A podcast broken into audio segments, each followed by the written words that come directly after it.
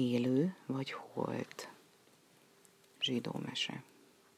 Volt egyszer egy rabbi, akit nagyon sok tanítvány követett. Áhítattal lesték minden szavát, és hallgatták példázatait. Ám érkezett a városba egy idegen, aki nem értette, miért szeretik ennyien, miért követik mindenüvé, miért hisznek neki.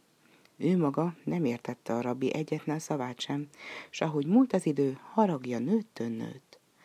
Be fogom bizonyítani, hogy nem tud mindent, gondolta.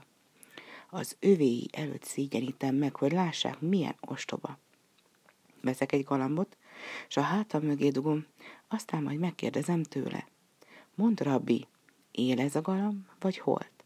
Ha azt feleli él, kicsavarom a madárnyakát, s a rábai elé vetem, ha azt feleli holt, mindenki szeme láttára magasba röptetem. Ahogy kigondolta, úgy is tett. Megvette a galambot, és elment a rabbihoz, akit épp körbeültek az övéi. Alig, hogy a rabbi elmondta az aznapi szánt tanítást, az idegen azonnal szólásra jelentkezett. Felelj a kérdésemre, rabbi, ha olyan okos vagy. A kezemben van egy galamb. Élőe vagy holt? A rabbi felállt, szomorúan az idegenre nézett, és elindult kifelé a teremből. Megfutamodsz, rabbi? Félsz, vagy nem tudod a választ? Felej, te bölcs, mondd a választ. A kezemben van egy galamb. Élőe, vagy holt?